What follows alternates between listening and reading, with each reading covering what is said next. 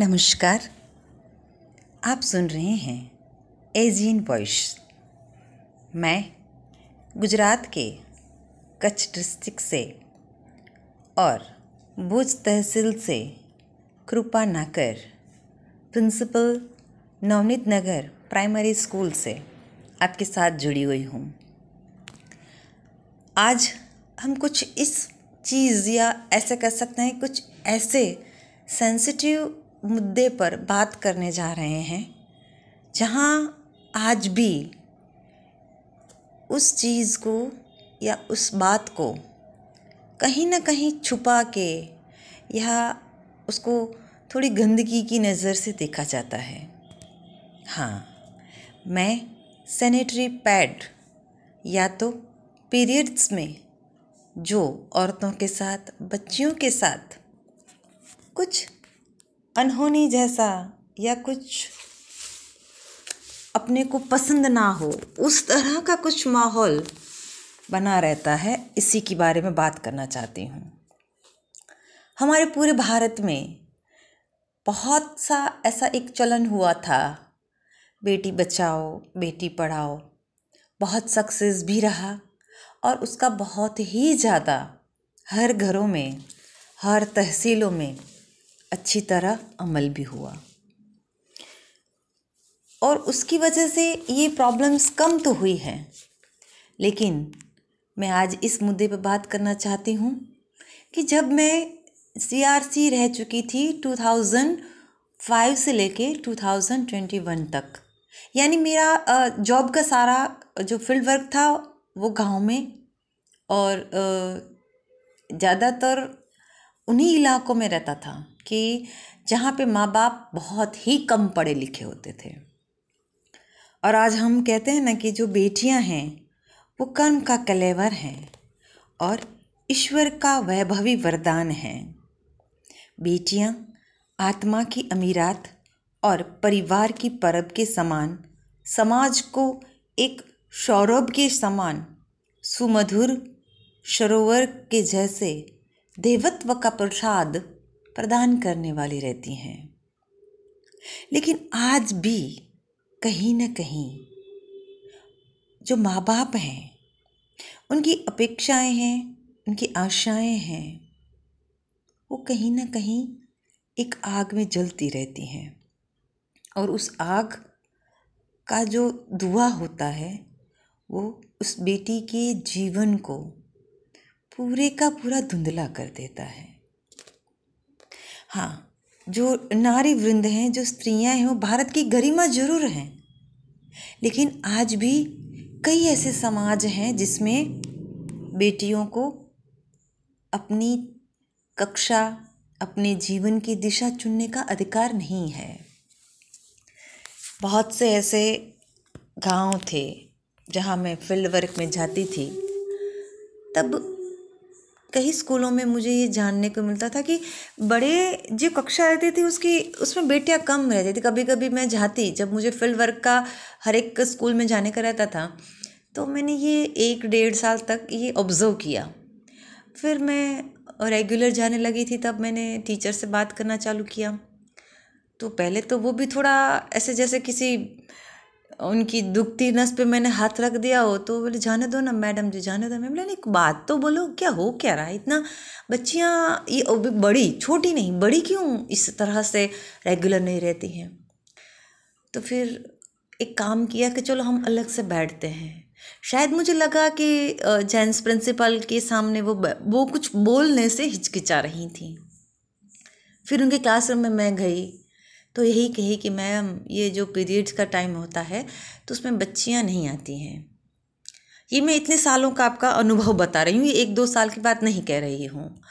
तो फिर ये एक दो स्कूलों में मैंने को, जानने को मिला। फिर मैंने, मेरे को भी थोड़ा ऐसा लगा कि नहीं नहीं, ये एक दो स्कूल का प्रॉब्लम तो नहीं हो सकता। फिर मेरे दिमाग में ये एक स्ट्राइक हुआ कि चलो इसका एक सर्वे करें कि ये कितनी जगह पे ऐसा हो रहा है। तो फिर, ये पूरा मैंने चालू किया तो सब जगह पे ही प्रॉब्लम्स तो रहता था। क्योंकि डिस्टर्ब मशीन क्या होता है सैनिटरी पैड का? वो वो चीज़ क्या है? वो कितने ऐसे गाँव, कितने ऐसे इलाके थे जहाँ बच्चियों को पता भी नहीं था, उन्होंने देखा भी नहीं था। कि एक्चुअल में सैनिटरी पैड होता क्या है? यूज़ की बात तो बहुत दूर की बात रही। और उसी दरमियान कि भाई ये कपड़ा रखना, ये गंदी बात होती है दाग रहता है, इसलिए स्कूल नहीं जाना, ये, वो, ये जो पुरानी चीज़ें हैं, वो आज भी हैं। मैं मानती हूँ कि इसका प्रमाण बहुत ज़्यादा कम हो गया लेकिन जहाँ के इलाकों की मैं बात कर रही हूँ, जो मेरे इतने सालों का अनुभव है, उसमें से मैंने ये बात सीखी।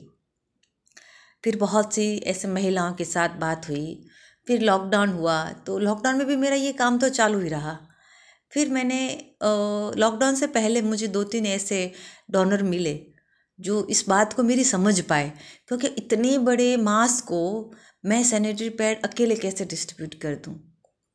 नहीं कर पा रही थी। मैंने ट्राई किया था, पहले अपनी सैलरी में से मैं ये लेना चालू किया, क्योंकि मेरे इस चीज़ का मेरे उस टाइम मेरे को साथ रहने के लिए कोई था नहीं, क्योंकि ये चीज़ ऐसी है ना कि ये थोड़ा आ, ऐसे कैसे बातें कर सकते हैं ये तो ये है वो है ऐसे कोई ऐसे प्रोग्राम हो जनरल प्रोग्राम में बात नहीं कर सकते जेंट्स टीचर हों प्रिंसिपल ज़्यादातर जेंट्स रहते थे।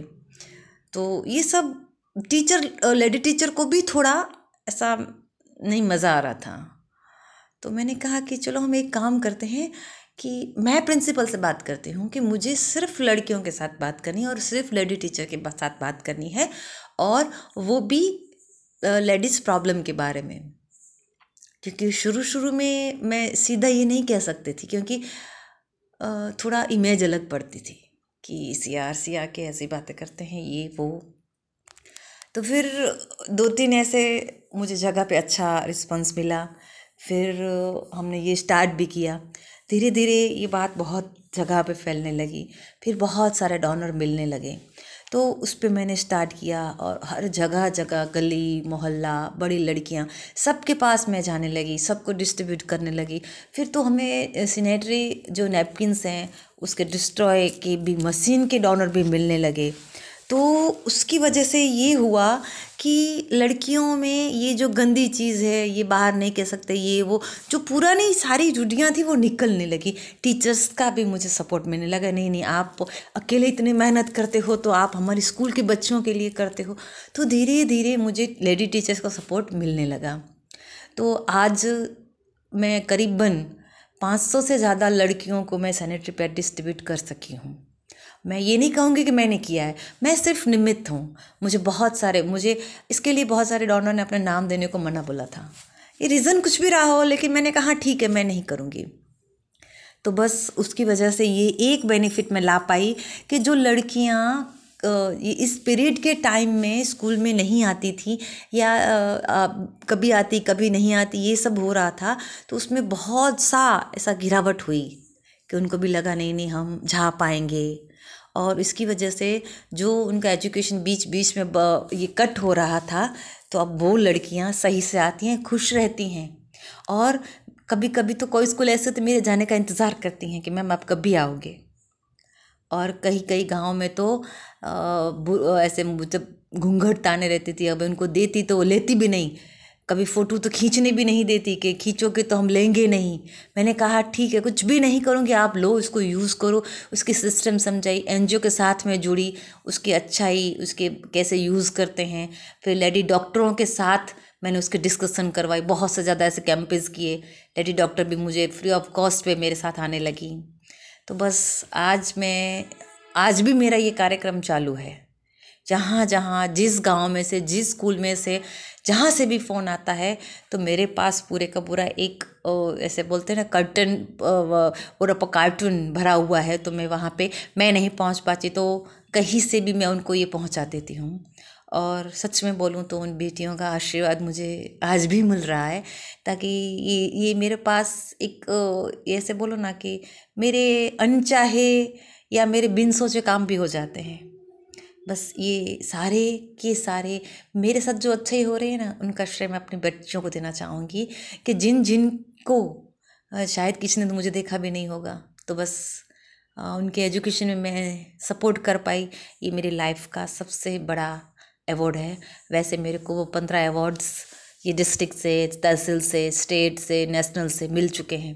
लेकिन मेरे लिए ये सबसे बड़ा अवार्ड है कि मैं अपनी उन बच्चियों के लिए जो आज तक कपड़ा यूज़ करती थी, उनको मैं सैनिटरी नेपकिन पहुँचा सकी और उनकी एजुकेशन जो बीच बीच में बंक हो रही थी, उसको मैं रेगुलर कर पाई। और मैं सारे आपके जो डिपार्टमेंट हैं, उनका भी मैं धन्यवाद करना चाहूँगी कि इस छोटी सी चीज़ को भी उन्होंने सबके पास, सबके साथ, सबके सपोर्ट से आपको पहुँचाया है। फिर से दिल से धन्यवाद और मिलते रहेंगे।